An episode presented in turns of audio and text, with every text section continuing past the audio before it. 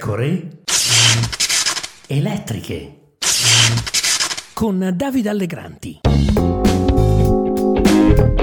Noi interpretiamo il nostro lavoro di osservatori del carcere come un vero e proprio ruolo eh, di sentinelle costituzionali. E d'altronde fu Calamandrei eh, a spiegare quanto per difendere la Costituzione e conoscere la Costituzione andava, bisogna, bisognasse andare nelle carceri eh, dove erano stati reclusi i costituenti e noi andandoci cosa vediamo? Vediamo purtroppo una presenza massiccia di poveri, persone con problemi psichici, persone con dipendenze, persone con doppie diagnosi, di stranieri, più o meno un terzo della popolazione detenuta. Beh, se noi riuscissimo per loro loro a occuparcene, se noi riuscissimo con loro e di loro ad occuparcene dal punto di vista sociale, noi avremmo un dimezzamento della popolazione detenuta. E poi cos'altro vediamo? Vediamo tanta stanchezza penitenziaria, straordinari operatori a volte lasciati soli nel difendere l'articolo 27 della Costituzione e vediamo anche in alcuni casi, ovviamente non sono la norma, anche la tortura e continueremo a difendere quel reato introdotto nel 2017 dopo 29 anni di inadempienza costituzionale. Benvenuti, benvenuti qui Davide Allegranti, nuova puntata delle pecore elettriche Antigone, meritoria associazione presieduta da Patrizio Gonnella, di cui avete appena ascoltato la voce, ha presentato il nuovo rapporto sulle condizioni della detenzione nelle carceri italiane e ha lanciato alcuni allarmi che non devono restare inascoltati. Uno riguarda il reato di tortura. Al governo ce ne siamo già occupati qui sulle pecore elettriche, c'è chi vorrebbe cancellare o quantomeno modificare il reato che è stato introdotto solo nel 2017 a 28 anni dalla ratifica della Convenzione ONU contro la tortura che impone agli stati di introdurre il diritto di tortura nel proprio ordinamento.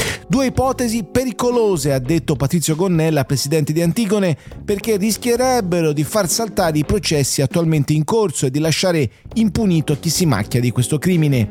Sono 13 i procedimenti e i processi per violenze e torture tra quelli attualmente in corso in cui Antigone è direttamente impegnata con i propri avvocati: Ivrea, San Gimignano, Viterbo, Monza, Torino, Palermo, Ascoli Piceno, Santa Maria Capovetere, Modena, Bari, Ariano Irpino. Un altro allarme riguarda il sovraffollamento, un problema ormai endemico del sistema penitenziario, certificato anche dai tribunali di sorveglianza che solo nel 2022 hanno accolto 4.514 ricorsi di altrettante persone detenute o ex detenute che durante la loro detenzione hanno subito trattamenti inumani e degradanti legati soprattutto alla mancanza di spazi.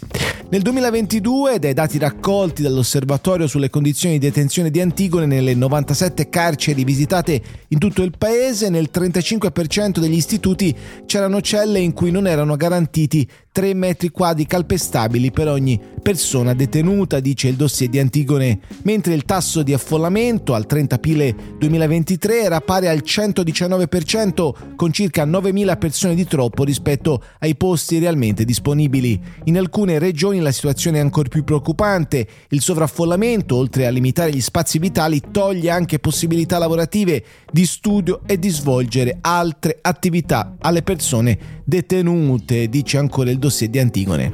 C'è poi la questione dei suicidi, di cui mi sono eh, occupato purtroppo a lungo in questi mesi. Sono stati 23 suicidi in carcere in questi primi mesi del 2023, scrive Antigone. L'anno scorso era passato alla storia come l'anno con più suicidi in carcere di sempre. Sono state 85 le persone che si sono tolte la vita all'interno di un istituto penitenziario nel corso del 2022 su 214 morti totali, ovvero più di una ogni quattro giorni. 5 suicidi avvenuti nel solo carcere di Foggia.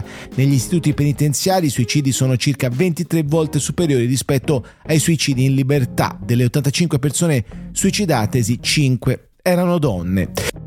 Le persone straniere erano 36, delle quali 20 senza fissa dimora, dice ancora il dossier di Antigone, l'età media era di 40 anni, la persona più giovane era un ragazzo di 20, la più anziana un signore di 71. La maggior parte di queste persone, 50 ossia quasi il 60%, si sono tolte la vita nei primi sei mesi di detenzione, addirittura 21 nei primi 3, 16 nei primi 10 giorni e 10 entro le prime 24 ore dall'arrivo in carcere. Delle 85 persone morte per suicidio nel 2022 28 avevano precedentemente messo in atto almeno un tentativo di suicidio, in 7 casi addirittura più di un tentativo. In 68, pari all'80%, erano coinvolte in altri eventi critici.